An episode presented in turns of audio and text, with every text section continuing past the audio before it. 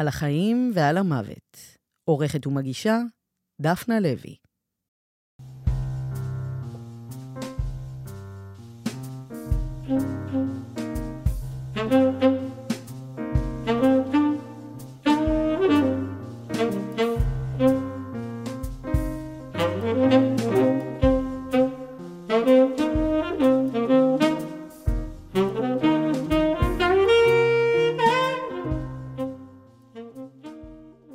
סיפור הפרידה של האמנית הצלמת דפנת אלמון מכלבתה נינה הוא סיפור מפתיע.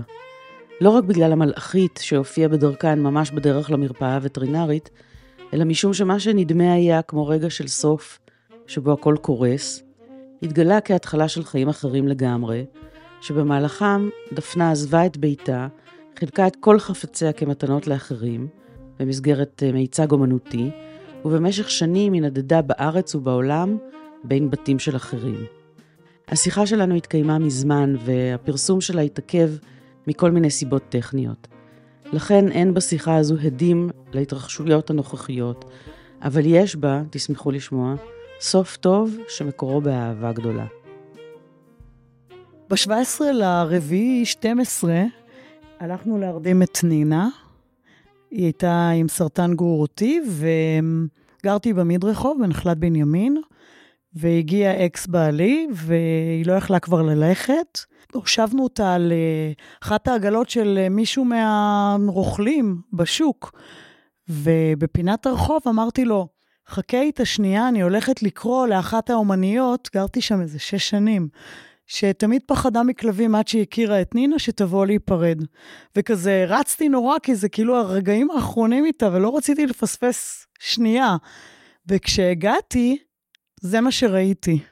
זאת אומרת, זו תמונת סיום בלתי מבוימת, שלא יכולתי לבקש משהו יותר שרוכן, כאילו משוגע. שרוכנת אל נינה. המלאכית, מלאכית. מישהי בתלבושת של מלאך, עכשיו, כאמור, גרתי שם חמש או שש שנים, ומעולם לא ראיתי את הפנטומימאית הזו עד הפעם הזו.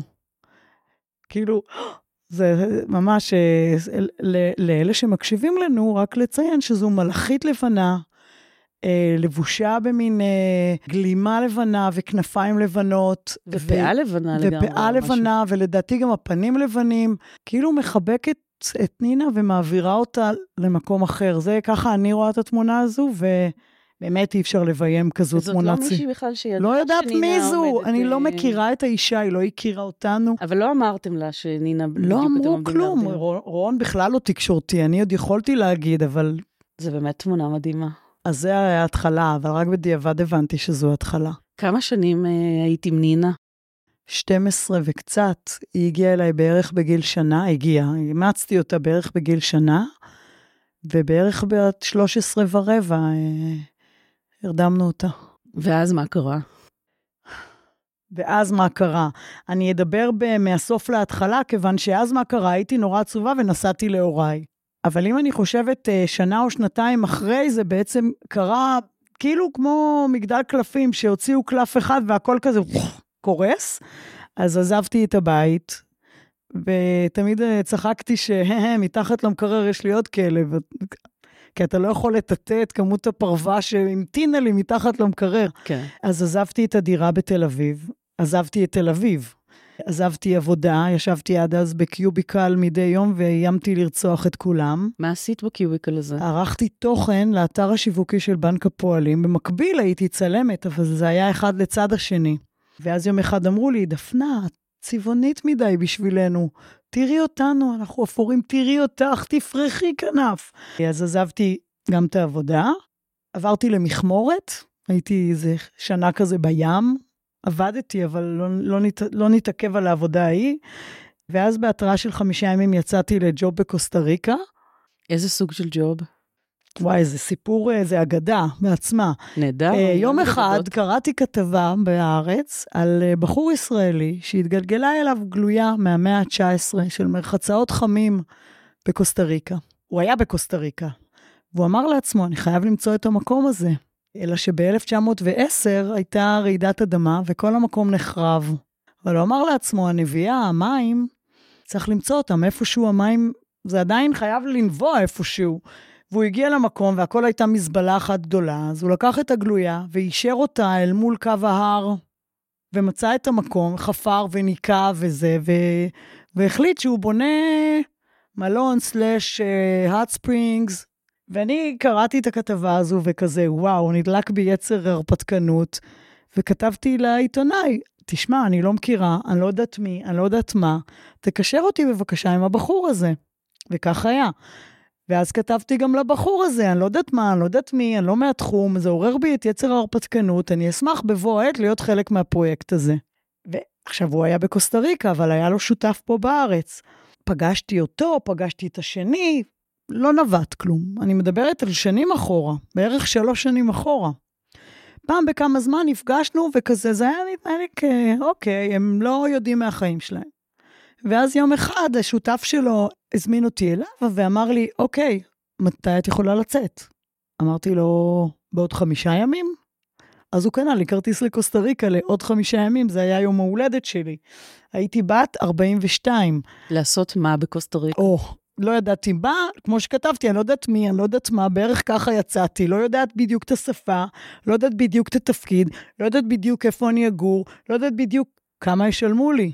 אה, אז הפכתי להיות בעצם מעין מנהלת פרויקט ונציגת הבעלים באתר, אם, להגד... אם לקבל כותרת לדבר הזה. אבל uh, היו הרבה פוליטיקות בתוך הדבר הזה, וגם הם ביניהם, היה נדמה שהם לא סגורים על מה הם רוצים. אז בהתחלה, בעצם מיפיתי להם מה קורה שם, מה יש שם, מה יכול להיות שם, מה קורה בסביבה, צילומים, צילומים, צילומים, מידות. היה לך איזה ניסיון בניהול פרויקטים כאלה? לא, אבל אני, יש לי תואר שני בגיאוגרפיה ותכנון ערים, ואני 아, אוקיי. אוהבת להיות בחו"ל, ואני... נהדר. כאילו, ולא היו לי ילדים ולא, אין לי ילדים, ולא הייתה לי כלבה, ובעצם הייתי חופשייה לחיי. כן. ואני חושבת שהדבר שהכי מגדיר אותי זה בסוף הרפתקנות, כאילו, נדלקות לי העיניים כשהלא נודע מגיע. אבל אז הבנתי שאני קצת כלואה בגן עדן, כי הכל נורא יפה, והציוד ציפורים זה כאילו כמו משחקי מחשב מה-80's, איזה צלילים, וה... ונחל שזורם, והכל ירוק, ו... אבל אני לא לגמרי מבינה את השפה, אני לא לגמרי רצויה באתר הזה. העובדים רואים בי אויב, כי תכף יהיה פה גל פיטורין כנראה, כשיבינו כמה זה לא, משהו לא עובד פה. וגם לא יכולתי נגיד, היו שם זוג אמריקאים שהפכו לחברים שלי, היה להם בר בפינה, שלושה קילומטר ברגל, אני יכולה להגיע לבר. בקיצור, היה קשוח, ואחרי חצי שנה, וגם המשכורת הייתה מאוד קשוחה, ואחרי חצי שנה אמרתי להם, תקשיבו, מיפיתי, כתבתי, עיצבתי, בניתי לכם מצגת, אתם צריכים עכשיו לקבל החלטות, אחרת כל יום שאני באתר שלכם זה בזבוז כסף. אה, ואם לא תחליטו, יום אחד זה בוא נעשה מלון ספורט, לא, בוא נעשה מלון אסדו, לא, בוא נעשה מלון יוגה, לא, בוא... וככה הלאה. אה, אז חבל, ניסו, אה, אולי תישארי, אמרתי להם, תקשיבו, אני כלואה פה, ואני לא רואה איך אני ממשיכה לתרום, ואני עדיף כאילו בסבבה, שנגיד שלום. וכך עשינו, הכל בטוב. טיילתי קצת וזה, והגעתי לארץ. ואז ההמשך של המסע, את בטח מכירה את זה כשאת בחו"ל, שאת מגיעה לתובנות לגבי חייך, ואת אומרת לעצמך, אני חייבת להחזיק בהם, אני עושה את זה בקול כזה, כי זה כזה, אנחנו מה זה רוחניים בחו"ל, או לפחות קצת יותר רוחניים מכמה שאנחנו ציניים בכל מקום אחר. ש... או שאנחנו נהיים כאלה כשאנחנו מתרחקים קצת. נכון. תופסים איזו פרספקטיבה קצת מהצד, ולא נסחפים ביום-יום. נכון, כי ביום-יום אין לך זמן לחשוב, את בעצם רצה. אז רגע, לפני שאת מגיעה לתובנות האלה, אני רוצה להתעכב על משהו אחר שאת אמרת. את אמרת שכשנינה מתה, פתאום כל המגדל קלפים קרס. היית נורא קשורה אליה. הייתי בת הביולוגית שלא ילדתי, ברמה כזו קשורה אליה, ואני לא חושבת שזה קרס דווקא בגלל שנינה מתה, כמו שהיו מלא צירופי מקרים שדברים הסתדרו פתאום ככה. זאת אומרת, מבחינתי היה לי סופר עצוב, ממש הייתי במראה שחורה. הכל היה שחור, הכל. ואז גם המצאתי את חיובי יומי שלי, שאם תרצי אני אספר לך עליו. אני מאוד רוצה לשמוע מה זה חיובי יומי. עכשיו להיכנס ללינק הזה? אוקיי. ומילא נלך בשיחה מעגלית אוקיי, כזאת, סבבה, מעגלים. כי אני, אני מאוד, אה, יש לינק, לחצתי. אני אחבר את הקצוות בסוף. סבבה. אז uh, בעצם, אנחנו לא מפספסים את הרע, את השחור, את המחורבן, את כמה רע לי בחיים. כולנו מקטרים כל הזמן, אה, אה, מאוד, החברה מאוד מאדירה את זה, של הכל מסריח, הכל חרא, וזה וזה, ועכשיו כשמתה לך, כאילו היינו אחת על אחת, היא הייתה איתי בכל מקום, צילמו אותה פעם לטיים-אאוט ברמה כזאת. באמת, היא הייתה... ו... ואז בעצם ישבתי, והכל היה שחור, הכל היה ממש חרא, הכל היה עצוב ברמה שהגוף כאב לי. ואז אמרתי לעצמי, דפנה, בגוף שלישי, ואז אמרתי לעצמי, אוקיי, הכל מחורבן, את זה את לא מפספסת. אבל לא יכול להיות שאת לא תמצאי נקודה אחת חיובית בתוך המנהרה השחורה הזו. אין, לא יכול להיות. לא יודעת, ציפור צייצה ברחוב, אה, שכן נתן לי אה, לחנות, סתם, דברים מהכי פשוטים ועד, וואו, אני נוסעת לקוסטה ריקה מחר. זה מנעד כזה, אבל למצוא אחד, כאילו קיילתי את עצמי בסוף, וכל יום, בסוף היום, אני סוגרת את היום, אה, וזה פוסט בפייסבוק, מה שהופך את זה לכאילו אני אחראית, כאילו, בעצם יש לי אחריות לקהל הקוראים שלי, וזה מחייב אותי לסגור את היום בחיובי יומי. זה יכול להיות, נגיד, היה לי השבוע ניתוח ביד, שזה חרא. אבל היי, קמנו ב-4 בבוקר ושמענו, ראינו את הזריחה, כאילו כזה. או... אה, עברתי אה, בדרך לבית שלך בגינה פה, ויש מלא דררות. מלא דררות. זה נורא יפה באמצע העיר לפגוש תוכים ירוקים כאלה. אבל ערימה, כן. כאילו להקה. כאילו זה באמת, זה יכול להיות פצפון, אבל זה גם יכול להיות מטורף. נגיד אתמול, כל היום כאב לי, אבל וואלה, יש לי תערוכה ב-11 לשמיני, ואנחנו עובדות בגלריה עכשיו. אז כאילו, זה גם עושה קנה מידה. כמו שריר כזה כל הזמן אומרים. עכשיו, זה נשמע הכי, אני עכשיו נשמעת גורו בשקל, אבל לא. באמת אני חושבת שכשאת פותחת את העיניים ומחפשת את זה, זה שם. כן. וזה מתוך הדרק, לחלץ כאילו משהו אחד, פצפון. אז זה החיובי-יומי, אבל איפה הייתי עכשיו? היינו בתובנות uh, שמקבלים כשנמצאים בחו"ל. אוקיי, אז בעצם החיובי-יומי הזה הוא כבר, הוא כבר עשור. מלבד איזה פעמיים שלא כתבתי, כאילו, פעמיים. כי לא מצאת? לא, כי היה לי ממש רע, אבל אני לא זוכרת אפילו מה זה היה, אז את מבינה שזה לא כזה משמעותי. כן. וואי, זה נהיה כאילו שיחה, מה זה רוחנית? ואת רואה שאני צינית, נכון? אי אפשר לפספס את זה. בסדר, את יודעת, ציניות זה עוסק מתאים. אז אני אחייך יותר. אז אמ, כאילו, תמיד כשאתה בחו"ל, אתה פתאום גם כותב, את כותבת, את יושבת בבית קפה וכותבת, וכל מיני כאלה. אולי את כותבת גם לא בבית קפה, אבל כאילו, את מבינה לגבי עצמך דברים ואני תמיד אמרתי לעצמי, הנה, עברתי לגוף ראשון, תמיד אמרתי לעצמי, ואל תשכחי, זה כזה מין חלון כזה, וזה נעלם. אה, אז בעצם הבנתי, אחד, שאני לא מתבייתת, מעולם לא הרגשתי בבית. גם הבית הזה, את רואה שהוא תחנת מעבר. הוא נראה כתחנת מעבר, יש תיקים, יש מיטה, בסוף היום צריך ללכת לישון. זהו, זה מה שמעניין אותי. את לא מקננת. לא, ממש לא מקננת. זה היה ככה תמיד, אגב? כן, אני, מה זה, את הבלאגן הזה זה לא היה ככה תמיד, כי אימא שלי לא אפשרה את זה, הבית היה כאילו קמים בבוקר, אה, מסתדרים. לא, אני מתכוונת מאז שאת גרה... זה היה תמיד, אה, יש לי איזה אקס שנגיד היה בא להוציא את נינה, והוא היה אומר, דפנה, היה פורץ, בלאגן יש בבית. אז גם את uh, בית ילדותי, וגרתי עד י"ב, מכיתה א', באותו חדר, באותו בית. איפה גדלת? גדלתי בבאר שבע, בשיכון ותיקים, שזה צמוד כזה לעיר העתיקה, בבית מעולה, עם חצר ענקית, ואז עברנו לעומר. אני כבר הייתי בי"ב, אז לא, אז שם בטח לא קיננתי. לא חזרתי הביתה מהצבא, כי עברתי לגור בירושלים אצל הסבתא רבא שלי. אז זה אחד, את לא, את לא מתבייתת. שתיים, אני מאוד מאוד מתגעגעת לנינה. אבל אני עוד לא פנויה לאמץ כלב חדש, פנויה רגשית לאמץ כלב חדש או כלבה. זה מה שאמרת לעצמך אז. זה מה שהיה כן. בחו"ל. כן. ולא בא לי לגור בבית אחד, בא לי לנדוד. כאילו, ידעתי שכשנינה תמות, כאילו, זו הייתה מחשבה ריאליסטית של, אני עכשיו לא רוצה כלב, אני רוצה לזוז. כלב זה כמו ילד, זה מקרקע אותך, אין מה... כאילו, עם כל כן. הכבוד שהוא לא דורש כמו ילד, יש דברים שהוא משקולת. כמי שרוצה לנוע זה משקולת. אה, עם כל זה שאני אוהבת, כאילו, אהבתי אותה, זה... צריך להגיד את זה. ואז אמרתי, אוקיי, ואני לא רוצה, ואני רוצה לנדוד. ועם זה חזרתי לארץ, אבל לא ידעתי איך זה יקרה. אני לא זוכרת איפה ישנתי בלילות הראשונים. אבל אז, אה, אולי חברים נסעו לחו"ל, לא יודעת. ואז אימא של הכלבה פיצי קיבלה את הטלפון מחברה משותפת וסיפרה לי שהיא היא נוסעת לטיול אה, של נדמה לי חודש, או... היא צריכה מישהו שישמור לה על הכלבה, אבל בבית שלהן. כי פיצי היא עיוורת וחולה, וצריך מישהו שמבין בכלבים. ובאתי לגור אצלן, וטיפלנו בפיצי. אני, כזה כלב עיוור זה ללכת וכל הזמן, איך, איך קוראים לתנועה הזאת? לנקוש באצבע? אולי. זה, קוראים לזה אצבע צרידה לדעתי, אבל זה, אבל זה לא משתלב באמת בעברית דיבורית לומר. נכון, צרדתי. צרדתי. אני כן. צרודה מאז. לא, אבל או עם הרגליים, שהיא תשמע את ההליכה, כי היא הולכת אחרי רעש, אה, אוקיי. כי היא עיוורת. כן. והבנתי. ומאותו רגע זה קרה, אני חושבת שגם במרכאות השוק אה, היה מוכן לזה. עכשיו נגיד יש קבוצות של ה house sitters, ו...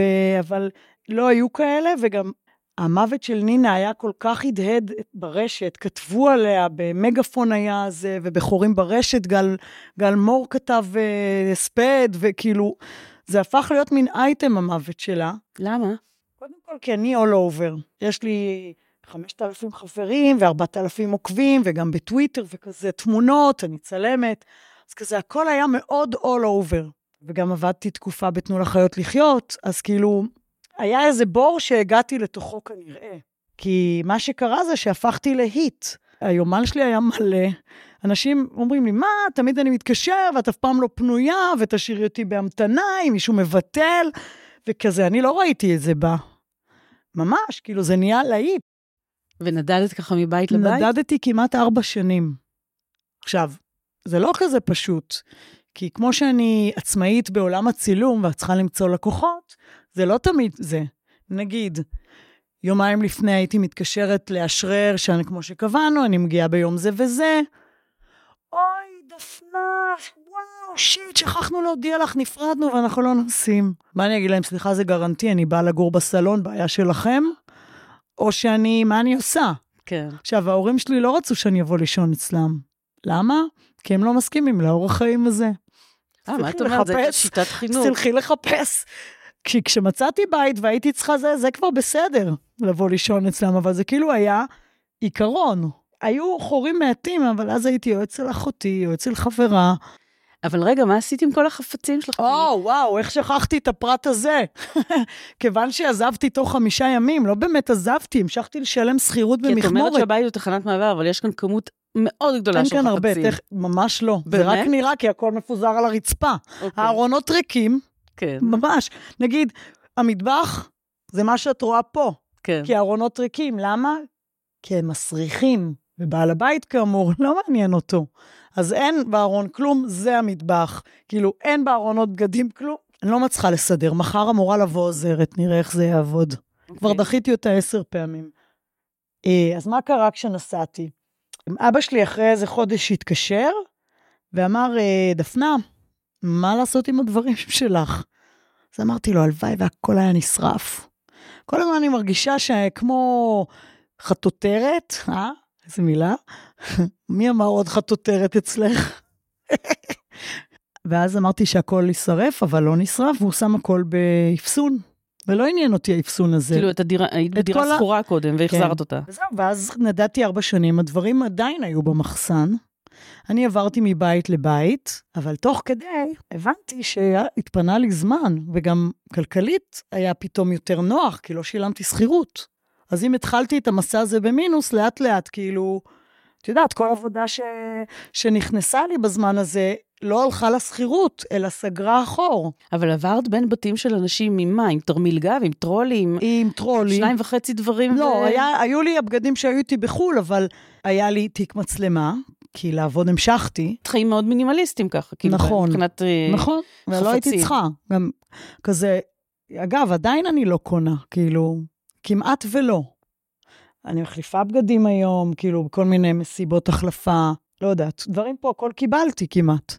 אוקיי, ואז, אני מאוד הזדהיתי עם זה כששמעתי מראש שזה מה שעשיתי בחפצייך, כי כשההורים שלי נפטרו והם נפטרו בזה אחר זה וצריך היה לפנות את הדירה וכאלה דברים, חזרתי לדירה שלי וזרקתי שלושת רבעי מהדברים שלי. את הדבר הזה של כאילו, מה צריך? מה עכשיו נעשה? עכשיו? כאילו, תראה, תראי מה נשאר אחרי שאת עוזבת. כן.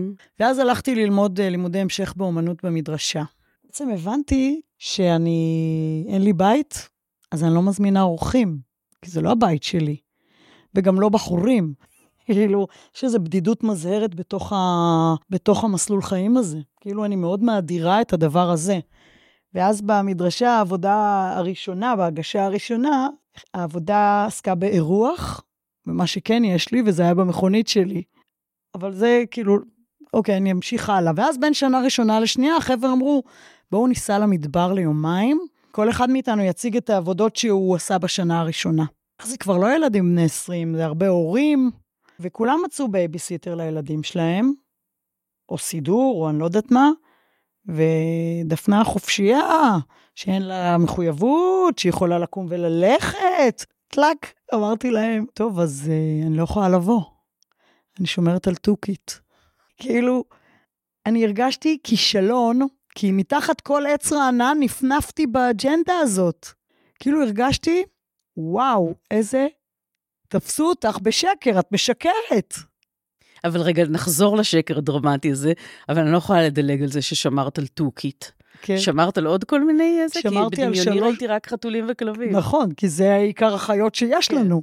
שמרתי על שלוש תרנגולות, כן. והבת לא מסתדרות, נא להפריד ביניהן בלול. שמרתי על התוכית, שמרתי נגיד בבית של התוכית, הייתי צריכה גם להאכיל את כל חתולי הרחוב. בעצם בכל בית היה לי כזה דף עם הוראות, אם תרצי, יש לי מל... קלסר כזה באיזשהו שלב התחלתי לשמור את, ה, את ההוראות, וגם כן, עשיתי עבודת וידאו. כן, אני מצאתי איפה שצילמת אותם גם, עשיתי עבודת כן, וידאו, כן. כן. לא, וזהו, אלה היו רוב החיות לדעתי.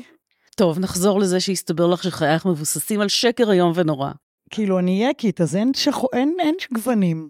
כמו, זה התאים עד זמן X, אבל מזמן X פלוס 1, זה כבר לא משרת אותך, זה בסדר. כן. כמו שעוברים דירה, כמו שעוברים עבודה, כמו שמחליפים זוגיות. אבל אני הייתי כל כך טוטאלית, זה כאילו אורח חיים שאתה כל הזמן צריך להאכיל. זה נשמע חופש, אבל אתה כל הזמן צריך למצוא בית, או איפה אני אשן בלילה. אז אתה עובד בזה. זה לא רק איפה אני אשן, זה נורא נורא נורא דינמי, כל הזמן בתנועה, לוקח המון המון המון. תחשבי שכשהייתי במדרשה, זה גם הגשות שהן מפח נפש אחד גדול ואתה רוצה להרוג את כולם, אבל זה גם כל יום את מגיעה מבית אחר ואת לא יודעת איך הפקקים ייקחו אותך, כאילו, תחשבי את ה-Waze. את צריכה להסתדר עם כל הלקוחות האלה, לא? הם צריכים להיות נורא מרוצים ממך. אבל הלקוחות אינם. כן, אבל הם באים בסוף. נכון, אבל תראי, אני, א', הבית כאמור הוא רק מיטה. ואז מה ידעתי בבית? תנו לי וי-פיי ואני לא צריכה יותר כלום. כאילו, וי-פיי, בית הוא המקום בו אני יודעת את הווי-פיי. סיסמה של הווי-פיי, זהו, כן. זה כאילו, מה זה בית. אז אה, כאילו, בסוף סלחתי לעצמי, אוקיי, זה לא שקר, זה בסדר לשנות את אורח החיים. וחטפתי את זה כסתירה, אבל יכול להיות שכבר הרגשת שזה לא מתאים, אבל המשכת לשקר לעצמך אולי? לא ידעתי את זה, כאילו שואלת שאלות עכשיו. אולי זה כבר לא התאים? זה היה יותר מדי, כאילו זה היה יותר, זה כבר היה... אבל אז, לפני, ממש לפני תערוכת הסיום, אני רגע עושה עוד קפיצה. הוזמנתי לשמור על כלבה במנהטן. כן, לך. כן, נסיעת עבודה לחו"ל. וואי, שילמו על הכל. קניתי רק קפה בשדה התעופה, ברמה כזו. היה, אה, אז עכשיו אני חוזרת למדרשה. בעצם, אה, אז הבנתי שהתוכית הזאת היא הייתה הקש. למרות שאת יודעת, מהצד אני מסתכלת, אני אומרת, היא לא הייתה צריכה להתעסק עם שרברבים, לא עם תקני מעליות, לשלם ארנונה. עם כלום, אבל לחזור הביתה כדי להאכיל חתולי רחוב, נגיד. אוקיי. או לא להצליח לנסוע ליומיים במדבר, כי אי אפשר לקחת תוכית איתי לטיול, גם לא את כל הכלבים. כל מיני הוראות שונות ומשונות. היו משונות? את יודעת, כל בית יש איזושהי מערכת הפעלה שאת צריכה לחשוף, שהיא ה-DNA של הבית. נגיד, כשאני מגיעה הביתה, אני יודעת איך פותחים את השער כדי שהוא יצליח להיפתח, אבל כשבאו להוציא את בילי, לא הצליחו. זאת אומרת, דברים שלך הם מאוד ברורים, מישהו אחר לא יודע אותם. זה יכול להיות, אה, אני מנסה לחשוב, אה, את החתולה הזאת מאכילים ככה, את זאת אחרת, אלה ואלה רבים, אז להפריד. אה, לא לפתוח את הרשת כדי שהתוכית לא תעוף לרחוב, ולפתוח, לתלות כביסה רק בלילה כשהיא סגורה בכלוב, אבל בבוקר לפתוח לה שתעוף ברחבי הבית, לקרוא לה לכלוב אפשר עם עוגייה, כאילו כל מיני כאלה. אז יש מלא מלא הוראות. הן הכי הגיוניות, אבל כשאת מקבלת את ה... פתאום בריכוז את כל ההוראות, את אומרת, זה כאילו עוד רשת של חוקים שזה אינפרסטרקצ'ר של הדבר הזה. אז uh, זה מצחיק. ואז את שואלת את עצמך, אוקיי, נגיד עכשיו בילי הלכה לחבר. זה הכלבה הנוכחית שלך. כן, כן, וואי, גיליתי את הסוף. לא נורא. תשימי את זה בסוף. cut paste. אז uh, הוא גם, הוא שאל כמה להכין, אמרתי, יש כוס בתוך הכלי, שים לב, זה עד הקו. ואז בערב אני מתקשרת, נו, איך היא? עכשיו, זה חבר שהיא מתה עליו. נראה לי שהיא קצת עצובה. מה זאת אומרת? לא יודע, היא לא...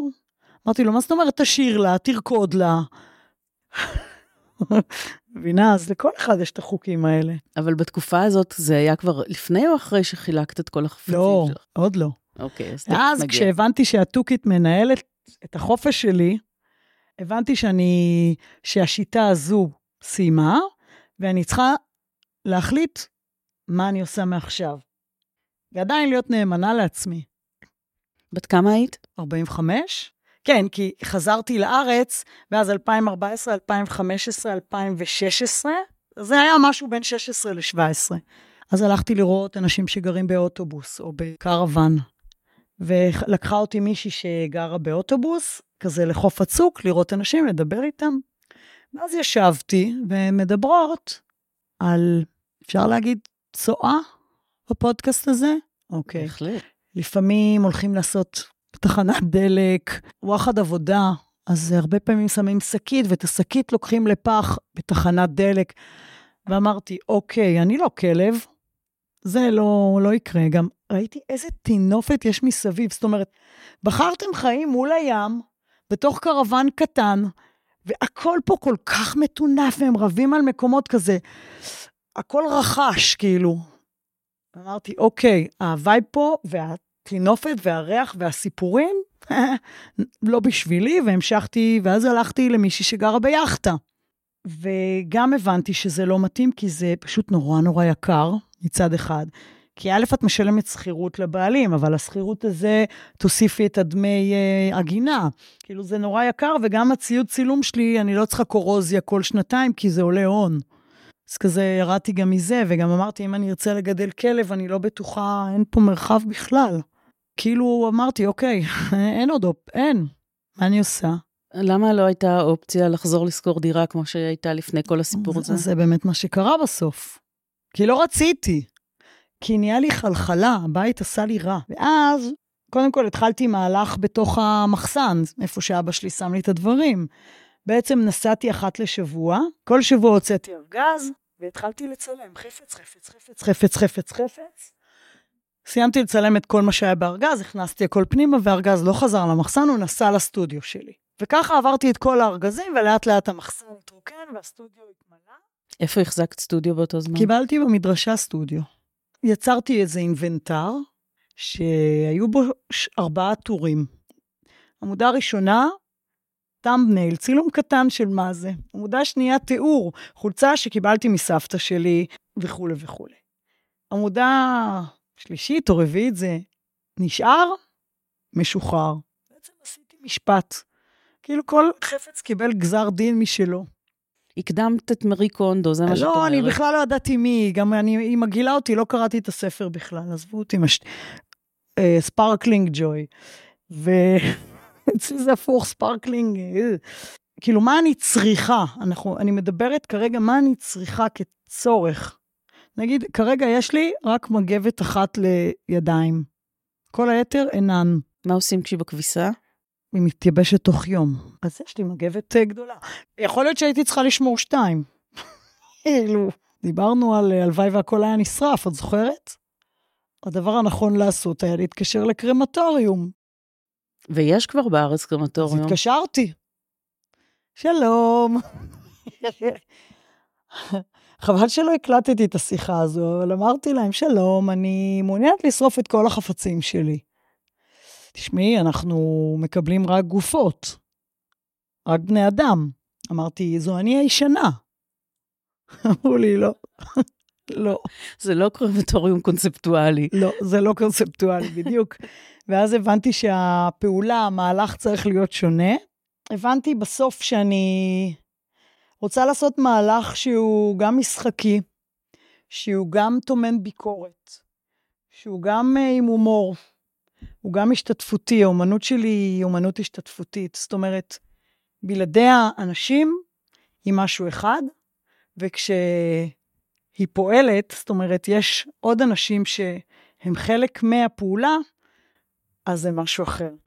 ואז הבנתי, ופשוט כעובדת פס יצור עמלנית, עבדתי חודשים על אריזות של כל החפצים, אלה שלא עברו את הגזר דין, אז כאילו, אלה שקיבלו גזר דין מוות, כי כל היתר הלכו בסוף לבית ששכרתי, שזה היה דירת חדר קטנה עם כלום. מה שהשארתי כן. זה אלבומי תמונות, דברים שכתבתי, כלים, כך וכך כוסות, כך ו... אגב, כלים כבר חברה הביאה לי שוב, אז מסרתי עוד. אז כאילו, כל הזמן, אנחנו הרי כל יום חוזרים הביתה עם איזה שיט. כל יום חוזרים הביתה עם שיט. כי אנחנו כל הזמן משוכנעים שיש רק עוד דבר אחד שאנחנו לא, צריכים לא והכל יהיה בסדר. ככה, לא, אני לא חושבת על זה ככה. נגיד, אה, אז עכשיו אני מתאמנת בסריגה, אז הנה, זה עשיתי, אני עשיתי את זה. גם את זה, אני רואה שיש מלא כאלה כאן. מלא, כי אני מתאמנת, כי אני כן. רוצה בסוף לעשות איזו עבודה שהיא... הזמן משהו מתווסף, ולעבודת אה, אמנות אחרת הייתי צריכה מחשב, אז הגיע לפה מחשב. אז בסוף הדברים נתקעים, הם ילכו, כי, כי בסוף זה מה שאני עושה, אבל... ואז בעצם בעמלנות עטפתי הכל בצבע נייר כזה חום אחיד, שהזכיר גם את הארגזים, ובתערוכת הסיום במדרשה בעצם יצרתי installation, אה, הצבה, מיצב, ענק, אה, שבתוכו בעצם יצרתי מעין ארון מהארגזים שהיו במחסן, ובתוכם החפצים, או המתנות, עכשיו הם מתנות, ועורכי התערוכה הוזמנו לקחת לעצמם מתנה לא ידועה. בעצם הפלתי את כולם בפח, כי בסוף מישהו קיבל את הוידאו מהחתונה שלי, שאפילו אני לא צפיתי בו, כי נפרדנו לפני שהוידאו הגיע. תחתונים, מחברת גיאוגרפיה ששמרתי מהתיכון. אה, אבל בטח גם סכו"ם, ובטח גם אה, סכום, משקפי שמש. משקפיים ראייה מישהי קיבלה. אה, מלא מלא זבל, כאילו, צריכה ג'ינס, ליווייס, ששמרתי מ-94, כל מיני כאלה, הכל. ולקחו את הכל? בסוף הכל נעלם, כן. זה היה גם תערוכה שמאוד השתנתה, והיא הייתה גם מאוד האופי שלי, כי היא הייתה נורא דינמית, נורא היפרית. זה היה נחמד, כאילו נורא נהניתי, וגם זה הרגיש שחרור, את יודעת. עכשיו, מה גיליתי? שהשחרור זה בכלל לא חפצים. החפצים זה לא העניין בתוך הסיפור. הסיפור הוא הסיפור. בעצם, אם הייתי שם, ונגיד פתחת את הג'ינס ליווייס מ-94, הנה, סיפרתי לך סיפור. קניתי אותם בטיול הראשון שלי, אחרי הצבא. אה, את מבינה, יש התורה שבעל פה. והסיפורים האלה זה בדרך כלל סיבות שבגללן אנשים לא נפטרים מחפצים. בדיוק, אבל מרגע שהסיפור, כאילו, התורה שבעל פה נזרקה לחלל, הג'ינס כבר לא עניינו. כאילו, והרשימה. הקטלוג של זה שעשית, את אחד האנשים הבודדים שאני יכולה, אולי היחידה, שיש לה קטלוג מלא של כל החפצים שהיו לה. אני לא אחד היחידים, יש אמן שהוא בעצם השראה, אה, מייקל לנדי, או מיכאל לנדי, או whatever לנדי, שהוא במשך שנה קטלג את כל הדברים שלו, הוא עשה את זה אחרת, הוא עשה, נדמה לי שהיו לו עשרה ראשי פרקים או נושאים, הוא קטלג הכל, והלוואי והיה לי אומץ כמו שלו. הוא, הוא יצר אה, מגרסת ענק תעשייתית, והוא גרס הכל, מתעודת הזהות ועד האוטו שלו. הוא גרס כדי שזה לא יהפוך להיות חלקי אומנות אחרי זה גם. כן. שה piece ים האלה לא זה. וזה כזה היה, וואו, זה סיפור כאילו ש... הלוואי והייתי יכולה לעשות את זה. אבל היה לי חשוב גם, ה... כאילו, גם להשאיר, כי אולי מישהו יצטרך, בעצם קראתי לאנשים, ברור שזה לא יתאים לכם, אבל אולי יש מישהו שזה מתאים לו. כן. אז בואו נעביר את זה הלאה. אז היה פה גם סירקולציה, וואלה, junk של אחד הוא מתנה מרגשת לאחר, אבל אולי junk של אחד הוא גם ג'אנק בשבילך, ובכל זאת לא עמדת ב...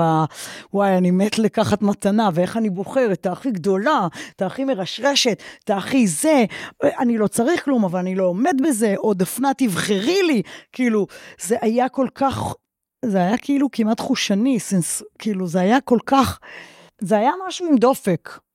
אז, אז גם זה היה, גם הביקורת, גם הלצחוק על, עליכם ועליי. יש בטד איזו הרצאה של מישהו שמופיע על הבמה עם מלא מלא ארגזים, שנראים כבר מרופטים וזה, ואז הוא מתחיל את ההרצאה והוא אומר, מה יש בארגזים האלה? אין לי מושג, לא פתחתי אותם 30 שנה. בדיוק. זה בטוח משהו נורא נורא חשוב, כי הם נגררו איתי בין הדירה הזאת לדירה הזאת. זה בדיוק, אני הרגשתי שזה יושב עליי כמו עול שקשור לי לצוואר. בדיוק. מבינה? זה עדיין, ו- ואני לא אגרנית. אבל יש לנו יותר מדי, עדיין יש לנו יותר מדי. ועכשיו גם יש לי כלבה. איך זה נהיה פתאום? בעצם, זה, זה סוג של סגירת מעגל או של התאוששות? מה... אני לא רוצה לקרוא לזה, כאילו, נת- שמתי זרע של יציבות, כי אני לא מרגישה ככה. אני חושבת שקצת לפני שהקורונה התחילה, הרגשתי ש... שהגיע הזמן, והתחלתי לחפש ב... באפליקציות, ב... נסעתי אפילו בשבת לפה, לשם. חיפשתי כלב, או כלבה, שמאוד יהיה דומה לנינה, ולא מצאתי. ואז כשהקורונה שנינה, צריך לציין, היא כלבה שחורה, ובכל המקלטי חיות יש בארץ, רק שחורים. עבדתי כן. בתנו לחיות לחיות, את יודעת למה לא מאמצים שחורים? טוענים שאנשים לא רוצים לא לקחת מאמצים, כלב אז שחור אני אגיד לך. למה. למה. כשעבדתי בתנו לחיות לחיות, באמת דיברנו על זה. אחד, כי כולם מעדיפים בלונדיניות. גם. בחיות מחמד. ברור. שתיים, כי החתול שחור מביא מזל רע, קצת זלג. by proxy גם כלב. כן. אוקיי. למרות ששחור זה מרזה. הלו. אז אה, נינה הייתה... נינה הייתה מעורבת, כנראה עם, כמו גולדן רטריבר, יש גולדן שחור, זה נקרא flat coat retriever. flat coat זה כלב שכזה תוכנן במאה ה-19 לאסוף את הברווזים הירויים מהאגם, היא הייתה כלב ים. יום לפני שהיא מתה לקחנו אותה לים, היא כבר לא הלכה, אבל כשהיא ראתה את הים היא קמה וצעדה אל הים. נשבר לי הלב, ואז כזה המחשבה, זה ההבנה של מוות, לא צריך לשטוף אותה, או כן. כן. כבר לא צריך לתת לה כדורים, כי מחר, וואי, זה כאילו הקווץ', אתה מבין שזה זה הפעם האחרונה, היא כבר לא צריכה להיות נקייה. וואי, הנה, ישר אני בוכה. תראי, זה לקח רק שעה עד שהתחלתי לבכות. וואו. זה בסדר, אין לי בפודקאסט הרבה אנשים שאומרים חטוטרת, אבל אנשים שבוכים. לא, כן, זה מורבידיות ומוות וזה. פתאום היה כלב שקראו לו ציון בצער בעלי חיים, שנראה בול כמו נינה, והתקשרתי בזה, ובאתי, ואמרתי שלום, באתי לאמץ את ציון. והם אמרו לי, אנחנו מאוד מצטערים, לפני שעתיים אימצו אותו. ואז אני זוכרת שאני חושבת, סיבוב, או תלכי הביתה ותחזרי כש... עכשיו, בצער בעלי חיים, הכלבים יושבים בכלובים, וכל פעם שני כלבים רצים בחצר הגדולה שלהם. ובאמת רצה אליי כלבה, קפצה עליי ולקלקה אותי. וזאת בילי. היא בעצם בחרה אותי. והיא באמת גם שחורה וגם... לא. בקיצור, את עושה, עשית תוכנית אחת, בילי היה לה... לבילי היו רעיונות תוכניות אחרים. אחרות כן. באותו בוקר. לקח הרבה זמן, כי, כי נורא פחדתי גם שכל הזמן אני עסוקה בהשוואות. ובילי היא מניאקית, היא לא נינה. מניאקית. למה? כי ב-20 שנה, את נינה אימצתי ב-2000 ואת בילי ב-2020. ב-20 שנה שחלפו בין האימוץ הראשון לאימוץ השני, הכלב הכנעני, הפורה, מותר להגיד זיין? זיין, רוצה. סליחה על הבוטות, את כל הכלבות בארץ. ואז בכולם מעורבים כנענים. בכולם כמעט. את יודעת, יש גזעים ותורת הגזע, אבל אנחנו לא שם. ועכשיו, מה זה האופי הכנעני? זה טריטוריאליות, קנאות, זה תוקפנות, זה לנבוח, זה למשוך כשהוא רואה עוד כלב. עכשיו, אני לא נהיית יותר צעירה. היא חמודה, היא צמר גפן מתוק, את לא מבינה. היא טאטלה. אין, אי אפשר שלא להתאהב בה. עד שאני יוצאת החוצה, היא כאילו מיסטר הייד. כן. ואנשים לא מאמינים כשאני אומרת, עד שהם במקרה צריכים לטייל איתה, כאילו, אולי אפשר לאלף את זה, אבל אז זה גם לאלף אותי, ופה הבעיה היא יותר קשה, כי גם אני כנענית, אמנם אני לא קנאית, טריטוריאלית וזה, אבל קשה לאלף אותי. אבל בילי מבייתת אותך? לא, לא יודעת, השגתי אישור שהיא כלבת תמיכה רגשית, אז עכשיו היא יכולה ללכת איתי לכל מקום. אני משתדלת להיות איתה, כמו שהייתי עם נינה, זה יותר קשה. כי היא יותר מושכת, יותר קשה, יותר, קש, יותר קשה. אבל אני רואה את זה בכל הכלבים. עם נינה הייתי הולכת ללא רצועה.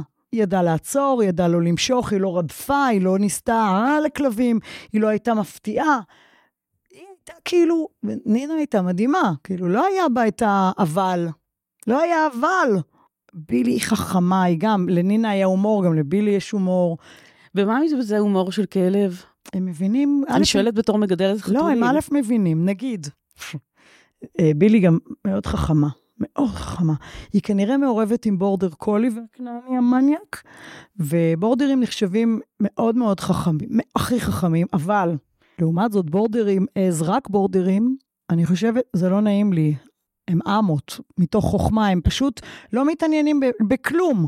אני רואה בעלים של כלבי בורדר קולי, שכל מה שהם עושים, עכשיו תחשבי שיש לך כלב 15 שנה, שלושה טיולים ביום, כל טיול, אני לא יודעת כמה זמן, את מגיעה לגינת כלבים, ואת זורקת להם כדור הלוך, והם מחזירים. ואת זורקת, ו- וזה מה שהם עושים. כאילו, הם כל הזמן צריכים לעבוד, הם כלבי עבודה, הם כלבי ראייה. אז יש בבילי חוכמה, אבל היא גם פרועה. אז נגיד השבוע הייתי אצל אה, חברות, והבן שלהם, הוא בן תשע או עשר, ואנחנו משחקים עם בילי מחבואים. אז בילי תמיד המחפשת, מסכן. זה מתחיל בזה שמישהו איתה בחדר, היתר מתחבאים. ואז אומרים לה, לכי לחפש. ואז היא עוברת בין החדרים ומחפשת. קודם כל, היא מבינה את המשחק. זה מטורף, היא אשכרה... ואז היא מגיעה, כזה, נגיד, הם התחבאו, והיא מגיעה. עכשיו, אני הולכת מאחוריה, אני מסתכלת, והיא מסתכלת לאמבטיה, והיא כנראה שומעת, אבל היא אומרת, אני פה ואני שומעת את זה פה, ואני לא רואה את זה, ואז היא מרימה את הראש, ואת רואה שהיא צוחקת, אין, כאילו, וכולנו נקראים, והיא בתוך ה... וזה כזה חמוד. אגב, אני רק אתן כזה, אחרי, אחרי הסיפור הזה, אחרי שאני שחררתי את שלי, המון אנשים ביקשו עזרה. זה הפך להיות פרויקט ההמשך, פרויקט המתנות כאילו נהיה היט כזה. ואז יצאתי עם אוטו מתנות מצפון ועד דרום לעבודת אומנות נודדת. שזה חפצים שלך או של לא, אחרים? לתת. כן. Uh, בעצם פגשתי בכל תחנה, או אנשים, או קבוצות ילדים, קבוצות נשים, את היישוב, ונסענו ככה שבוע שלם, אני והמפיקה והאוצרת והבחור שגם נהג איתי וגם עשה את הוידאו, תיעוד של זה, למסע אוטו המתנות, ובעצם חיברנו את ה... בעצם אני קוראת לזה שמיכת הטלאים הישראלית, כי חפצים וסיפורים נדדו בין, נגיד, בין uh, מעלה צביעה בצפון לאום אל-פחם, להתנחלות, לקיבוץ, לערד, לכאילו, רהט. אז היה משהו כזה מאוד, uh, שבסוף כולנו מתעסקים באותם דברים, והדברים מציקים לנו ויש לנו יותר מדי, אבל יש לנו סיפורים להעביר. כן. ותורות שבעל פה, וחוויות. ואחרי זה העבודה התגלגלה לביאנלה בטוקיו, בעוד איזה כובע. לא יכולתי לנסוע בגלל הקורונה. ועכשיו אני קצת uh, מנסה כאילו לעבור לתקליט השני, אומן שהתקליט השני יהיה נפילה, מזה אני פוחדת. מבחינה אומנותית. כן. טוב, אז באמת, תודה רבה רבה. לא דבר דבר.